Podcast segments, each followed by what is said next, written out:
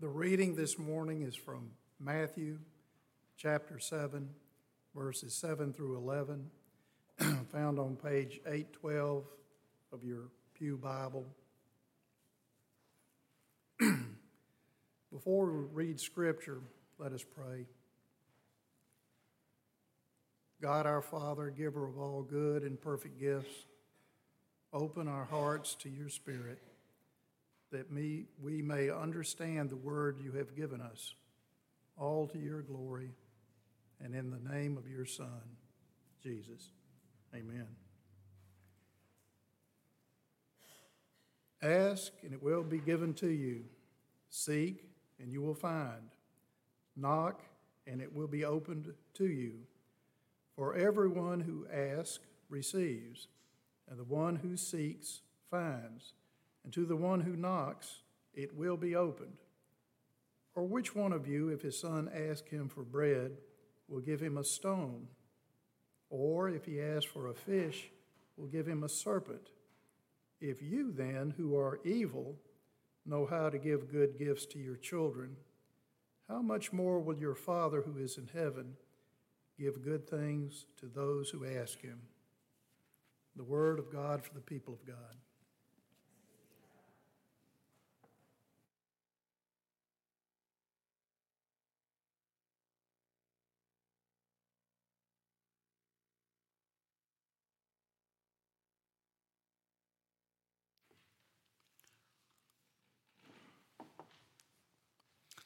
We had a good time at the Together for the Gospel conference. Fun time, lots of excellent preachers, and enjoyed that. And some of you will understand that I might use wider hand gestures because John Piper was one of the preachers, and um, it might have rubbed off a little on me. So some of you have experienced that. But good to uh, sit and uh, receive word and, and to, to um, be fed. So um, enjoyed that trip. We're gonna before we get into our next series of um, book of the bible we're going to take a few um, sundays to look at prayer. And this morning we're going to look at uh, one of the things is that when we pray we need to remember to whom we're praying.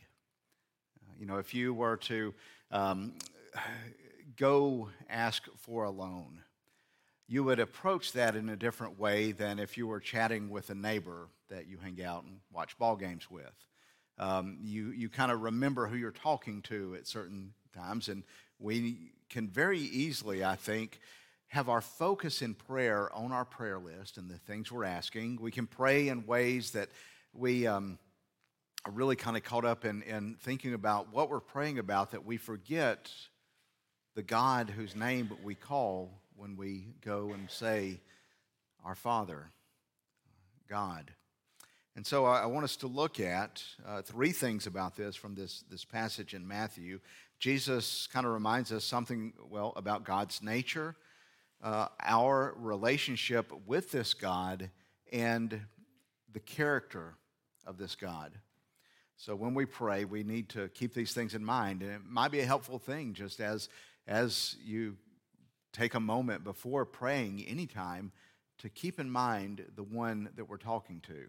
Um, so the, the first thing we want to look at is um, he says if you um, you know ask for um, if a son asks for bread we give him a stone um, our father gives us good gifts our the nature of god is that he is almighty he's all powerful he is unlimited.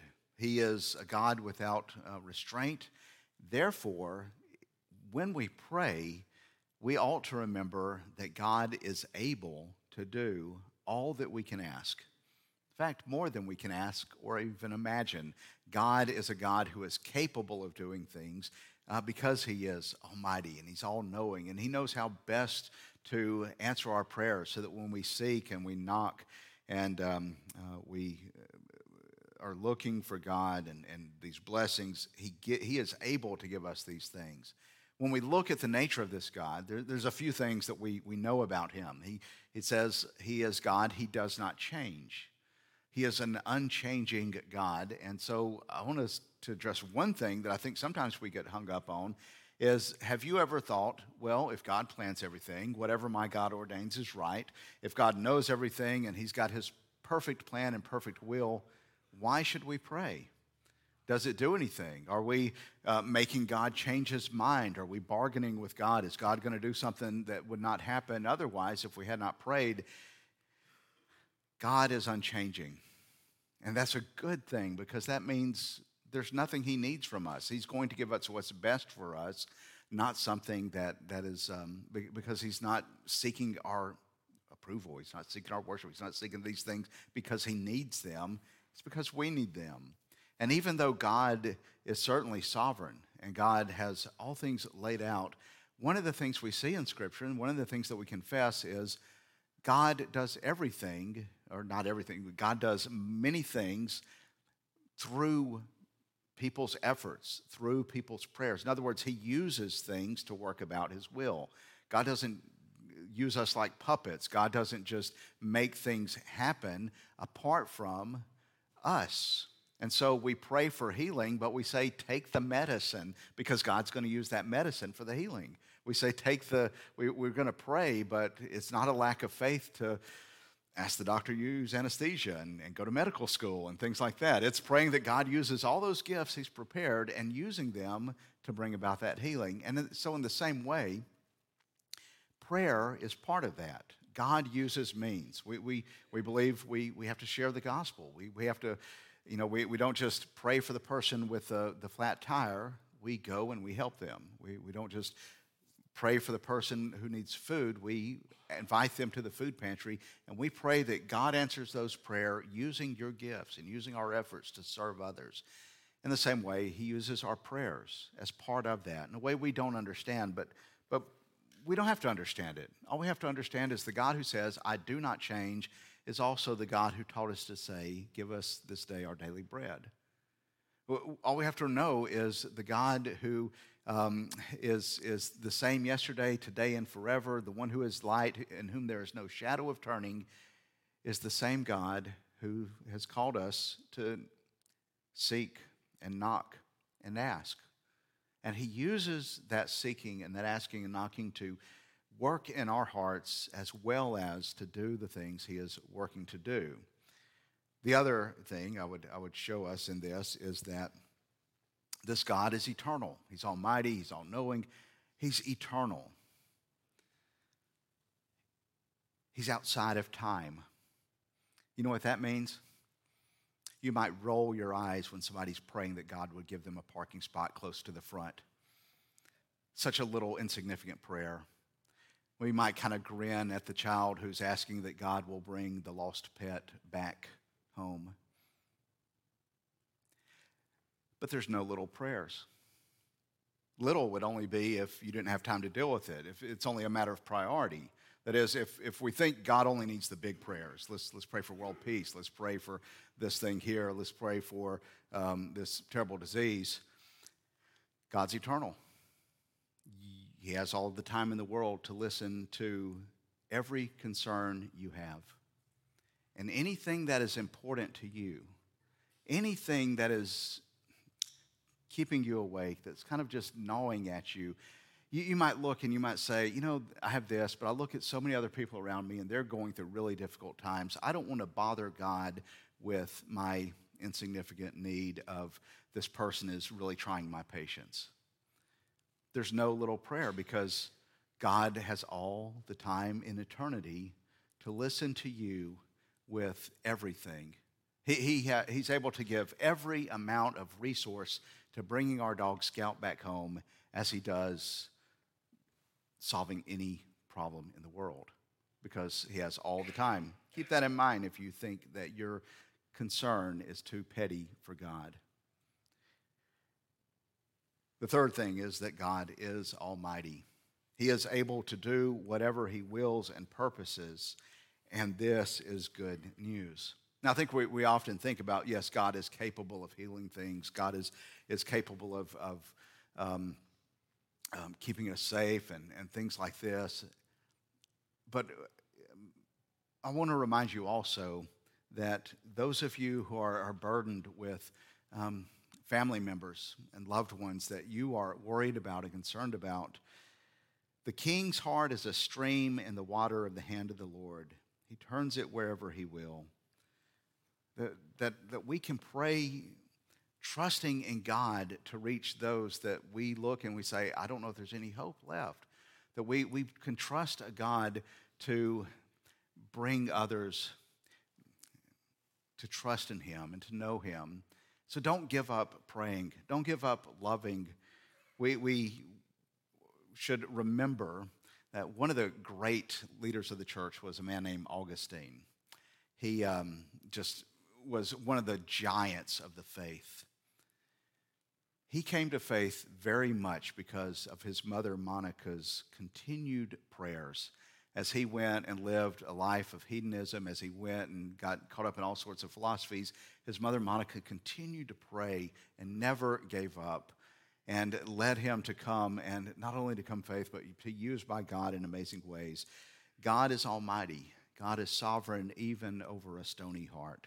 So we trust in him to be almighty over all things and to know that he is capable of praying. Let me just quickly say I think there's a temptation that we, we look at people who kind of come in and they're very Christian and they look kind of nice people, and we say, oh, you know, I think um, we almost doesn't, don't think it takes much effort for God to convert them. And then we look at someone who's hostile to the faith and, and we, they seem to be living in a way that's far from God. It can be very for, easy for us to think, well, man, that's going to be a lot harder for God. It is no less a miracle for God to turn a self righteous religious person to true faith as it is the prodigal son. God is sovereign and able and capable of uh, working with anything that we, we are asking. But the second thing is we, we remember the relationship. Not only is God able to give good gifts to his children, they are his children. We remember that our relationship with God is not that he is Bette Midler's blasphemous God from a distance. He is your father. He is your good father if you are in Christ. This is key. I mean, doesn't he say, if we, being evil, know how to good gifts, doesn't our Father, do our Father in heaven knows how um, to do even more? Be helpful to get back on where that passage is. We are not by nature God's children. I think we, we, we sometimes, like Barney Fife, use the term all God's children to refer all of humanity. We um, kind of think of everybody as just a child of God. And there's a sense in which, yes, God has created everyone, God has made all things. And so, in that sense, yeah, kind of. But, but the scripture is also very clear that we are by nature children of wrath, that we are by nature in Adam. We are rebel, rebels against God. We don't want God. We do not come to him as a father, we come to him as a king that we have committed treason against. And so, one of the great doctrines and comforting doctrines of Scripture is like Romans tells us, the Spirit gives us a spirit of adoption, that we who are not children by nature have been made God's children because of what Jesus has done on the cross. Jesus, his true son, takes all of our guilt and takes it to the cross so that by trusting in Him, we unite ourselves with Him in faith. And so all of my junk in my life is taken to Him, and all His righteousness is given to me, but also His status as a son is given to us. So we become daughters and sons by adoption, and so that our relationship to Him is now that we cry out, Our Father. That's who He is to us. He is our Father. Let me suggest that maybe some of you pray and you don't feel like your prayers go higher than the ceiling. If you are not trusting in Jesus, if you've not put your faith in Christ and what he has done, you cannot approach him as Father because you have not taken care of the most fundamental issue, and that is turning away from trusting anything other than this God who would have you call him Father and start with loving Him and turning to Him and trusting in Him. You know, I just think that sometimes if, if that, that people come and, and they haven't taken that first place of trusting in Jesus, and they wonder why there's no prayer and there's nothing answering prayer. And the, I almost kind of think of the image of you're coming to one and asking for scraps, and he invites you to his table to feast and banquet. And until you get that where you're living and, and you're part of the family, you're not receiving the, the real gift he offers because you're asking for all these things God, make my life easier, heal this, do that. And the thing that God wants to give you above everything else is himself. And until you have him, and until you have that relationship with him through Jesus, that you, there, there isn't a relationship as a father. But if you are trusting in him, if you are looking at him and says, I can't believe it, but in spite of what I've done, I trust that He has taken my sin to the cross. You come to Him not as a stranger, not even as a servant, but as a daughter or a son. What would you not ask from your parents? What would you not ask from your father if he was able to give? And he being a good father who doesn't give you a stone when you ask for bread. I love your children. I delight in watching them act up and run around and play with each other and have fun and recite things and, and refuse to admit to any sin they're being asked about. I love your children. I love watching them grow up. I delight in them. I, I want the best for them. But it's not like my love for my son and my pride for my son. Now, I'm proud of your kids, and I love to, and I'm, I'm encouraging, but he can ask me for things that no other kid can ask for. That's how God looks at you. He has a love for you that he doesn't have for just because people exist. He has a love for you that is beyond your imagination, where he wants to see your best. He wants to see everything good for you. He loves you more than you can imagine. And He wants you to ask for good things. And He's ready to give you good things. When you come to God, you're not asking a stranger to do something He's unwilling to do, and you're trying to talk Him into it. You're asking your daddy to give you what He wants to give you. Remember God's power, but remember His relationship of a heart that has called you to be His own and made you His son and wants to give himself to you. And if you have not called on him and received him, I pray that you would do that today because he invites you into his family and wants to make you a son or a daughter through trusting in him, through trusting in Jesus. The third thing is God's character. This is kind of the main point of Jesus' message. If we um, I'm going to paraphrase that evil is dumb, grumpy, limited, selfish. Parents can give good gifts to our children. We would not give a stone if they ask for bread or a serpent if they ask for a fish. He's saying, Does not God give good gifts? How often do we look at God and do we, we think, you know, God could do this, but as much as I've stumbled and as much as I've screwed up and the way my life's going, does He really want anything good for me? Does He really want to give something good for me? He is willing. He wants to give you good things. God is not stingy. God is not uncaring. God is not insensitive, insensitive to your needs. A father who sends his own son to the cross, will he not give us all things in him? Can, can he show his love any more than sending Jesus so that when you come to him and pray for him and you ask things, you know that he wants to give you, that he's willing to give. He's willing to pay the cost of his own son's blood to give you what is best for you. And so, as we ask and as we seek and as we knock, what he truly gives us, because he is all knowing and because he wants what's best for us, is he's given what we're truly asking for. Sometimes what we're praying for, it seems like our prayers are not answered. But if he knows all things, he is answering in ways that we would won't if we knew what God knows. That, that we, we might feel like God doesn't answer our prayers. And we, we think He doesn't really want my best. But in those moments, though we can't see the way, though we can't see the answer, though we don't see why our prayers don't seem to be answered, we can trust that indeed everything is working for your good. And though we can't see it now, we can trust His goodness because how would a father who would not give up his own son withhold anything from you trust in this God who is able to do all things, who is your Father if you come to him through Jesus, and who is willing to give you more than you can ask or imagine. Would you please stand and let us profess what we believe through the words of the Apostles' Creed?